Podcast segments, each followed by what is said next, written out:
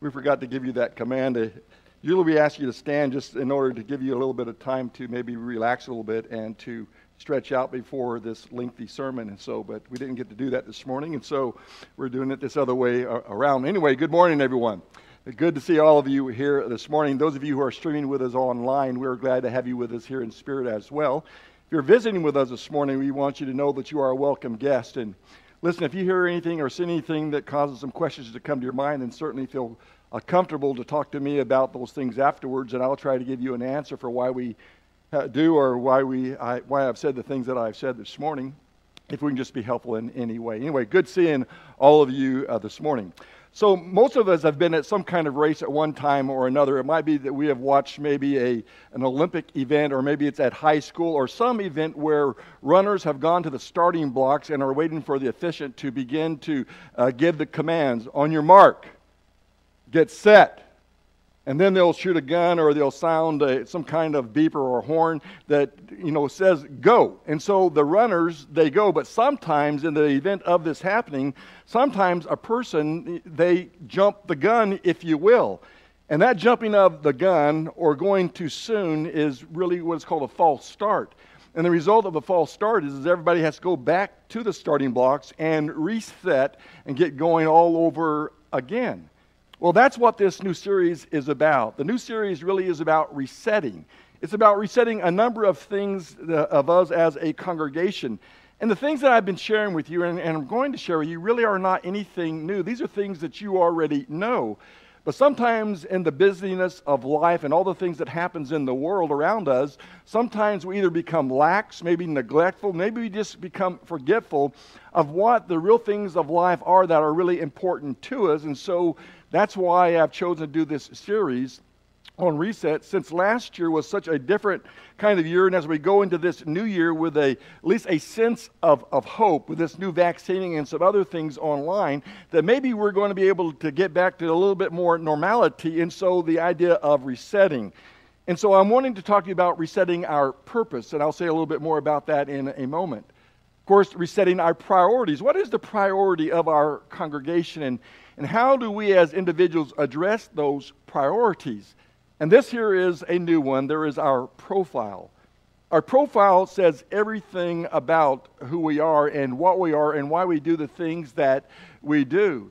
And resetting, as with anything, it always begins by asking the right kinds of questions. And as we mentioned last week, that Socrates, you know, he was known as an extremely wise man, not because he had all the right answers, but because he knew how to ask the right kind of questions. And some of the questions that are the most important are why questions and what questions. And so I began last week as we talked about the purpose of the church. Why do we exist? We asked this question well, why does the church exist? And after going through the sermon and looking at a number of passages of Scripture, we said, well, the purpose of the church and why we exist is to glorify God. That ultimately is what we are about. The next natural progression in the series you would think would be priorities. And to be honest with you, as I worked on the lesson last week and began to work uh, quite feverishly upon it, I talked about the various priorities, which are, I believe there are four major priorities in the congregation that we are to pursue but as I thought about it and worked more on it, I thought more about this idea of a profile and how profiles are so important. And when I'm talking about profile, I'm talking about you as an individual. In order for us to carry out the priorities of the church, we first have to, I think, do some introspection and look at our lives. And so this morning's lesson is called Resetting Our Profile. I think you know what the profile is, but like I said, sometimes we can forget all about it. And so, do you know what a Christian's profile looks like? I mean, what are we supposed to look like? What are we supposed to be doing in our lives? Because when you talk about our profiles, well, a godly profile, it really has a lot to do with how we go about glorifying God in our lives. If our profile is not correct, then there are going to be things that are going to be, you know, that, that God is not going to like that God certainly is not going to appreciate because the purpose of our lives is to exalt God, to lift Him up, as was mentioned by Adam in our, our, preparation for the Lord's Supper. He talked about how God exalted Jesus and gave him a name which is above every name. The idea there is to glorify Jesus. The idea is that ultimately we glorify God because of his great sacrifice. However, sometimes our profile gets contaminated by the world that is around us and needs a reset. By being contaminated, I think sometimes we get contaminated by the world that tries to set what our values should be or what our moral code of conduct ought to look like. Or maybe even the world contaminates us by telling us, here's what is important in life, and, and we buy into what is important in life, and as a result of that, we miss what God would have us to do. We get off the script that we talked about several weeks ago, and that we need to reset and get back on script that is revealed in God's Word and His will for our lives. For instance, have you ever uh, put some quicksilver or mercury in the palm of your hand? And as you put that mercury, that quicksilver in the palm of your hand, you tried to grab a hold of it. Well, one thing you'll find very quickly is that quicksilver or mercury is really difficult to get a grip on. I don't even know if they even allow that to happen these days. I did it as a child, but today, you know, they would talk about mercury poisoning, so you can't be putting that in the, into the palm of a child. And I don't even know where the stuff came from and how I got hold of it, but I remember trying to get hold of it, and it's almost an impossible thing uh, to, to do. Well, a Christian's profile sometimes is hard to get a, a grip on. In fact, the Christian life, uh, like Mercury, can be challenging. And not only can it be challenging, it can be dangerous. When you think about mercury, well, you think about mercury poisoning. If you were to say take a, a mercury thermometer, which I don't even know if they even sell those these days, you know, they got different kinds of things. I'm looking over there, and every once in a while, I'll see someone go, no way. They don't allow you to put mercury in your hand. They don't allow you to put, you know, mercury thermometers in your mouth. But if you was a kid and you would have done that and the thing broke in your mouth and you would have accidentally ingested the mercury, well, it can have some damaging effects on your life. It can damage your kidneys. It can cause your, your uh, effects to happen to you physically as well as maybe even psychologically. So it became a dangerous kind of thing. But did you know that in society, mercury was used a lot in history for the purpose of extracting gold?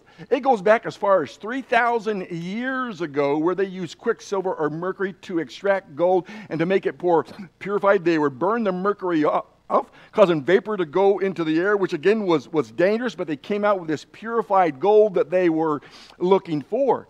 This is a process that was used even in the United States through the gold rush years and so forth, all the way up until 19, 1960s when they finally said, you know what?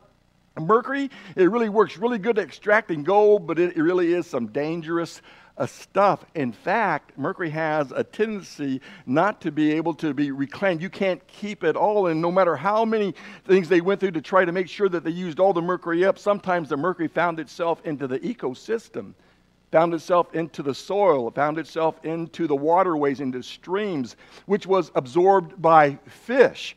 And people went out and they caught the fish and then they ate the fish and absorbed the mercury that was there. And the result of that was that if you have too much mercury in your, your system, well, all kinds of things would happen, like progressive weakening of muscles or the loss of vision. Maybe it was impaired brain functions or paralysis or birth defects, sometimes coma, maybe even death. So you can see that mercury was a dangerous thing. But it was good in the fact that it could extract some things, but it was bad in that the effects of it. So, how do you use quicksilver or how do you use mercury? And it caused them to rethink the process. And after going more into the process, he said, you know what? The thing really is a bad thing in terms of the environment, and so they outlawed it. They don't put it in thermometers. They don't let you put it in your hands anymore, and they don't use it for extracting gold, even though it was an incredible way to get purified gold out. Well, there are times when we as Christians do we need to pull back from the busyness of this, this life as a congregation in terms of our ministry, or maybe even as our individual lives. And what we need to do is take a really good look at our Christian profile. What are we uh, uh, about? How are we doing? Why are we doing the things that we're doing? What are we doing? As I talk about the four priorities, I'm hoping by next week that we will be thinking about okay, as we get into these things, how does my life affect those ministries? How does my life affect the mission of what the church is about? And so, resetting our profile. And like I said, these are not things that are new to you. I just think there are things that sometimes we for, forget. And it becomes something that is challenging for us. Uh, to reevaluate, ourse- ourselves and to uh, really think about who we are and, and what we are. So this morning is resetting our profile. And there are 10 traits that I could identify that have to do with our profile. You could probably add more traits to it. You could probably take some traits away, but we're going to look at these 10 traits, and it will take us no more than an hour and a half to do that. Uh, but these should go fairly uh, quickly. The first one is this the foundation of our profile really is our character. Proverbs, the fourth chapter, and verse 23 says, Watch your heart with all diligence, from from it flow the, the springs of life. That is so true. The things that we allow to go into our hearts can either darken them or they can enlighten them. They can be evil or they can be good. They can be moral, they can be immoral. And the things that go into our heart oftentimes is reflected in our lives. We affect those who are around us. And so our character is really huge when it comes down to doing ministry and mission within the church. Financier J.P. Morgan once co- commented that a man's best collateral is his character. And if you think about bygone days, people used to say, listen, my handshake is my word. I don't have to write contracts. I don't have to do all this stuff. If I shake your hand, I'm a man of my word. You can trust my character. I will see this thing through. Of course, we write huge contracts now, sign lots of papers to do the exact same thing. But Morgan was right. Our character really is a huge part of the collateral of who we are, even as Christians. Take, for instance, this guy behind me. That's Barry Bonds. Barry Bonds was an incredible baseball player, played for Pittsburgh, played for the San Francisco uh, Giants, an incredible individual. But did you know just the other day, if you were reading the news, do you know that he is rejected for the ninth time now by the Baseball Hall of Fame? They rejected him. Do you know his accomplishments? This guy in his career hit over 756 home runs. He eclipsed Babe Ruth. He eclipsed uh, the, the late, great uh, Hank Aaron. He eclipsed them with his home runs. But you notice I have an asterisk beside his name. And when the Hall of Fame was considering Barry Bonds, that's what they considered was the asterisk. Why the asterisk? Because they accused him of taking human growth hormones. He doped. He denies doping. He says, I didn't do those things. But when you look at his physique when he was at Pittsburgh and then when he came to the San Francisco Giants at first, and then all of a sudden this guy blooms up. He gets big. His arms get bigger. His legs get bigger. His head got bigger. He got bigger ever. He got stronger every, everywhere. The problem with HGH during that era, what they call the steroid era, guys like Mark McGwire and Canseco and guys like that, these guys were monsters when it came down to the plate. You said, well, listen, you don't have to have HGH in order to put the bat on the ball, and that's true.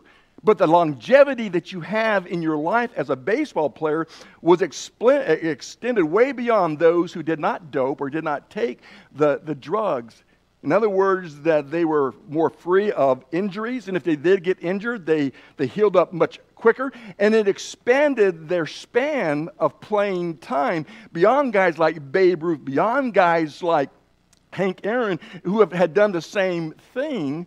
They probably could have even went further in their career, but they didn't do that. Barry Bonds, they say, did. They just look at him as a person. And so what they were doing is that they're calling his character into question. And I don't think it's just that. Even those who played with Barry Bonds said the guy was a lousy teammate. Did you know when he played for the San Francisco Giants that he didn't dress with them, eh, with the regular team players in the clubhouse? He had his own place his own room that he dressed in and, and drank his sodas and did whatever else he did because he was so much higher than the other players. And so he didn't even really even talk to them a lot on the playing field. They didn't like the guy, and he didn't seem to like them a whole lot as well. And so his team players said, you know what? Our teammates said, the guy's just a selfish guy. So when the Hall of Fame is looking at all the different things beyond just the fact that he put the bat on the ball, or was a great player, they look at the character surrounding his life. My opinion is, is I don't know how much character goes into it. I think the HGH thing could be really something, but when you talk about character, well, Babe Ruth, he didn't have the best of character. Mickey Mantle, he had some character faults. Ty Cobb, I mean, he's in the Hall of Fame, and that guy seriously had some character faults. They made it into the Hall of Fame. If they rejected him out of this, maybe there's some question to that. But the HGH thing seems to be just a real bugaboo in this guy's uh, career. All I'm saying to you is whether that's true or not, the Baseball Hall of Fame looks at his character and they rejected him because of it. Which says to me this the character counts who people think of us and how they see us because people always have their eyes on us. And they expect us as Christians to be the salt of the earth. They expect us to be the light of the world. They expect our character to rise higher than society in which we live, even though they might not uh, like the fact that Christians are around. The nature of your profile is about service. Service is so important. The words for service are words like diakonos, where we get the English word deacon from. It means to minister, it means to, to serve. The other word is doulos, which is a servant, is the ideal servant. When you talk about Jesus, he is the servant par excellence. For even the Son of Man did not come to be served, but to serve and give his life a ransom for many. He was a servant in every way, and he demanded that even of his disciples. Over there in Mark, the ninth chapter, in verse 35, it says, He called his disciples to him himself. And he says, If anyone wants to be first, he shall be last of all and servant of all. Jesus understood the world in which they lived, that, you know, great men, he spoke of the Gentiles, they are in places of authority and they exert their authority. He says, Not so among you. One day you'll be the apostles. One day you'll be the, those who are going to be the movers and the shakers of this church that I am going to, to build. You need to make sure that you have your priorities right and that you need to be servants. Well, a Christian is to serve, and that's our reset. We need to be those who serve one another. To rise to the top is to begin at the bottom and serving the motive of our profile should be driven by, by love. Pause for a minute and think about anything that maybe you have done uh, and, and, how you have done it, or the things that you have said, or why you said it. What was the motive behind that? What was your motive for serving someone? What was your motive for taking a gift to someone's doorstep? What was your motive for anything that you can think of? Mowing the grass, raking yards. What was your motive behind that? The motive, of course, is that of, of love itself.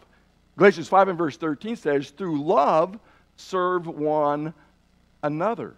So we're asked to consider well, what is what was the, the motive of love behind the things that I did in terms of being a servant or in terms of, of ministry? And as we look at the priorities next week, I want you to think about why do we do those things? Do we do them out of a, a the motive of loving God? or loving our fellow brothers and sisters, or loving those who are lost in the world that drives us um, as a part of our profile that of love? Or is it possible that maybe we need to do a reset? That we need to rethink, that we need to reset the things and motives of our lives? The measure of our profile is, is sacrifice. Uh, this guy here is John Henry uh, Jowett. He was a, a, minister of his day, but he wrote some words that I thought were, were great words because they are profound. He says, Ministry that costs nothing accomplishes nothing in order to get anywhere in life, whether you're talking about the secular world or whether you're talking even about the spiritual world, in order for us to move forward, there has to be a willingness for us to make sacrifices. Sacrifice is so important. So, as you think about sacrifice, when was the last time that, uh, that you were challenged to sacrifice anything for the cause of Christ? where you gave something up or gave in to something in order that Christ's cause might be advanced in our world around us. And as we get into those priorities next week, think about what is it going to take for you to sacrifice uh, to accomplish those things because nothing great happens without a willingness to sacrifice. And of course, we are led in that direction by following the footsteps of Jesus himself. Jesus himself, his footsteps led to sacrifice, eventually led him to Calvary and the cross there, where he gave his life as a ransom for many. And the result of that is, is that we are now challenged to do the exact same thing. Jesus said, as he called his the disciples and others to him, he said, If anyone wishes to come after me, let him deny himself, take up his cross, and follow me. Jesus is talking about a willingness of those who are going to be followers of his to be willing to sacrifice, to give up, to give in uh, to our own wants and our own desires, maybe sometimes even to our own dreams, in order that we might accomplish much in the, in the ministry. And so the standard is set by the servant par excellence who is willing to sacrifice all for us. And I think the disciples, they understood that. When Jesus said, you know, you pick up your cross and follow me, they were they understood that that was a real possibility that they could truly die on the cross or truly li- lose their lives following after him. But he wasn't asking us to do anything that he himself was not willing to do. So part of our profile is a willingness that we would sacrifice. And then, of course, there is the profile of submission. Uh, submission is important. In Ephesians, the fifth chapter, in verse 21, Paul says, Be in submission to one another out of reverence for Christ. Some of your translators say, out of the fear of, of Christ. I think there's a reverent awe that he is talking about here as Adam was preparing our minds for the Lord's Supper, he talked about the idea. He submitted himself. That's Jesus. He humbled himself. Being God, humbled himself, became a man, and he became obedient or submitted himself even to the point of death, even death on a cross. The word submit is an incredible word. It's the word hupotasso. It's a, it's a military term, actually. It means to rank in order, or to rank under, or to rank beneath. And the idea is that as we look at our, our lives, as we look at our profile, which is to be that of service, to be that of, of love, uh, to be that of, of sacrifice, you can see how submission plays a huge role in, in doing that as we work with one another and as we do ministry within the church and as we carry out our mission as a church. Those things become something that become uh, very real uh, to us. And so all Christians uh, understand, or at least I hope we all understand that as a congregation, we are to be submissive to one another. And the interesting thing is that as you go down from verse 22 to the end, he's talking about the church, but he uses the image or the illustration of a husband and wife. And in verse 22, he says, And wives, be in submission to your husbands as unto the Lord. The word submission is not there, it's implied because of what is said in verse 21. But wives are be in submission to their husbands. But then from there on, it says, but husbands are to love their wives. And so the way husbands submit back to their wives is by loving them, loving them by, by being willing to sacrifice as Christ did to the church. Sanctify them, put them aside as someone that is, is special, that they're to love them like themselves, that they're to love them uh, and make them feel secure. Well, you could take that and say that's about a husband and wife relationship, but Paul says, but I'm really talking about the church. And then we can take that thing and say, you know, that's how we are to treat one another. We are to submit to one another by willing to be willing to sacrifice. We're to submit to one another by making each other feel special and honored. We're to submit to one another as we love ourselves. And we should make each other feel secure in our relationship with one another. So congregation should understand the idea, or our hope that we understand the idea of resetting this idea of submission. And never is this more true than those who are in leadership positions. People who command authority have no right to do so until they have learned how to be uh, submit, uh, submissive to authority. Elders, for instance, elders are submissive men. They may be those who oversee and have charge over a congregation, but they submit to the other men. We have nine men in this congregation. I'm one of them. I submit to those other eight men. And those other eight men submit to me, or at least to my part of my degree within that. As a minister, I submit to all of them. As a congregation, we submit to them. But we don't do so because of this, this kind of authority thing that is there, we recognize sacrifice in their lives. We recognize service in their lives. We recognize even submission in their lives because to serve, to be first, you have to, to serve. But sometimes people get the idea that if they can get in a place of authority, now they got power.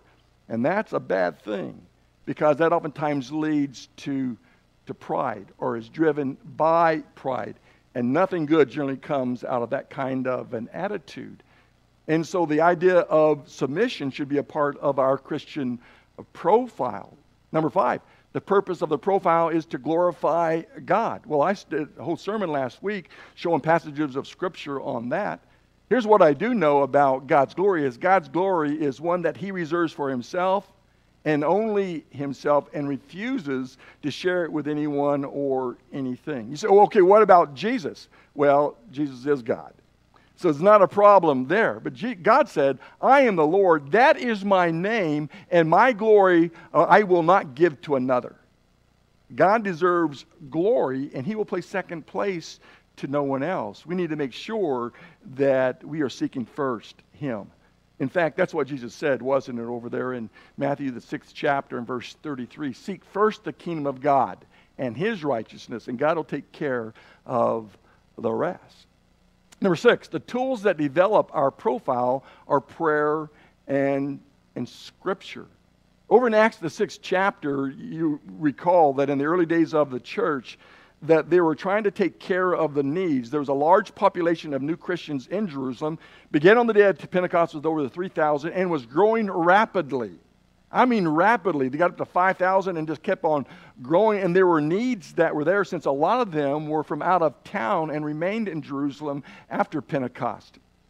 Well, there came a problem within the church where the Gentile women or Grecian widows were feeling as though they were being neglected at the serving of tables. So they registered their concerns, and so the apostles said to them, Listen, as a congregation, you need to choose seven men full of the Spirit and let them take care of serving tables. But as for us, uh, we are going to give ourselves continually to prayer and to the ministry of the Word.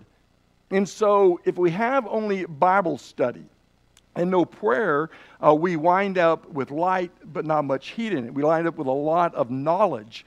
In fact, the scriptures say to be diligent to study to show yourselves approved unto God over there in you know 2 Timothy, the, uh, the uh, second chapter and verse 15. Or if we have only prayer and no Bible study, we have a lot of heat but no light. We are to give ourselves to prayer always.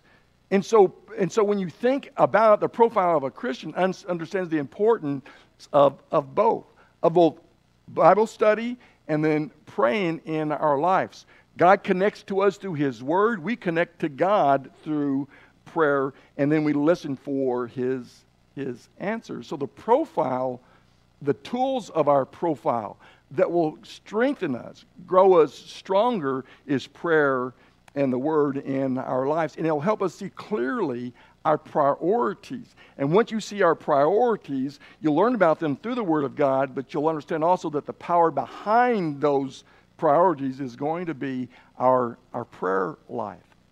The privilege of having a godly profile is that of growth, growing a deeper, growing closer, growing a larger, numerically speaking.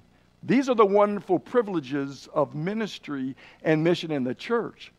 So think about your part in, in the ministry. How deep are you, are you getting? How close are you growing to others? Obviously, during this period of time, we would say, well, it's really hard to grow close to one another because of this isolation thing. Of course, you could look at flip the thing around and say, shouldn't that even draw us maybe more closer to one another, where we have to put extra effort out of staying in contact with each other? It's easy when we just gather together on the first day of every week and have 330 or 360 people here to stay, con- but when we're not, it causes us to be even have to even put maybe some more effort into staying close to each other. And is your faith branching out? Are you sharing your faith with those who are around uh, you? The profile is empowered by the Holy Spirit. This is my opinion, but I believe that this is the most overlooked source of power in the church today is the Holy Spirit. And I think we've done so because we've been cowed or we have been scared by the charismatic movement. And because of maybe the way they have abused the gifts of the Spirit and things of, uh, like that, that we have shrunk back away from the Holy Spirit and have not elevated him to his rightful position in strengthening the body. You know that he assists us in our prayers in Romans, the eighth chapter, and verses 26 down through 27. You know that he seals us to a day of redemption, Ephesians, the first chapter, verses 13 and 14, 2 Corinthians 1 and verse 22 and 5 and verse 5, and 1 Corinthians 6 and verse 19, and just a whole bunch of passages like that. You know that. And we spent a good part of the series last year in Romans, the 12th chapter, and verse 6, where it says, having gifts that differ according to the grace given to us. And then he outlines these gifts that God has blessed the church with that goes beyond just ability or talents, but there are gifts that are given to us that causes the church to, carry out its mission in the world around it. The question that I would have is have we relied too much on our own talents? Or maybe even programs instead of the dynamic power of the Spirit in this church that animates, that makes us alive, and allows us to carry out the priorities that God has placed before us. I don't think it's any different than Zechariah 4 and verse 6 says, not by, not by, not by might nor power, but by my spirit. You as a nation can't accomplish anything without me. And I would say to you as a congregation that we can't accomplish anything without the Spirit. Jay uh, Tozer said this about, about a, a, an indictment about the church. He said, if there were no Holy Spirit, would the church be any different? What he's saying is, is that with the Spirit, the church should be a different place. Our lives should be differently run. They should be differently empowered beyond programs, beyond talent and ability. My question would be is are you making room for the Holy Spirit to work in uh, your profile, in your lives? The last one. The model for our profile is Jesus Christ. Let me read to you what Second or what Colossians 1 verses 16 through 18 says. For by him all things were created, that's Jesus, both in the heavens and on earth, visible and invisible, whether thrones or dominions or rulers or authorities, all things have been created by him and for him. And he is before all things, and in him all things hold together. He is also the head of the body, the church and he is the beginning, the firstborn from the dead, so that he himself might come to have first place in everything. Question Does Jesus have first place, preeminence in everything in, in your life? I like what David Livingstone said. He is the greatest master I've ever known. If there is anyone greater, I do not know him. Jesus Christ is the only master supremely worth serving. He is the only idea that never loses its inspiration. He is the only friend whose friendship meets every demand. He is the only Savior who can save to the uttermost. We go forth in his name, in his power, and in his spirit to serve him. He becomes our profile. We are to imitate his life in every way that is possible for us to do so. And so, in order to reset the priority of ministry, that's activity and, and mission in our congregation, these are 10 what I call profile traits that we might think about as we think about resetting for 2021 and doing the things that we need to do. So, you remember um, at the beginning of the lesson, I shared with you a starting line where these runners are at the starting line. They're all posed there. If you've ever watched a runner, I had an individual picture of a runner. Man, the intenseness of that guy as he is set up in the starting blocks, he's looking forward, he's listening for the official's words. On your mark, set, and then they're supposed to go. You know, well, sometimes we there's a false start there where we have to go back and reset. Sometimes you get left in the gate. Sometimes it's a slow start. Well, we need to make sure that we're not getting a slow start on this. We need to be posed. We need to be ready. And when this thing opens up more so and allows more normality, we need to be ready to go. On your mark, set, And then we need to be ready to go out of the blocks and to achieve those priorities that God has placed before us. Reset.